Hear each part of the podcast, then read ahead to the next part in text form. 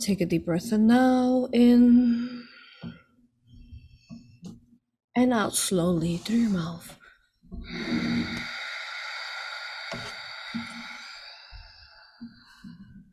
And in and out.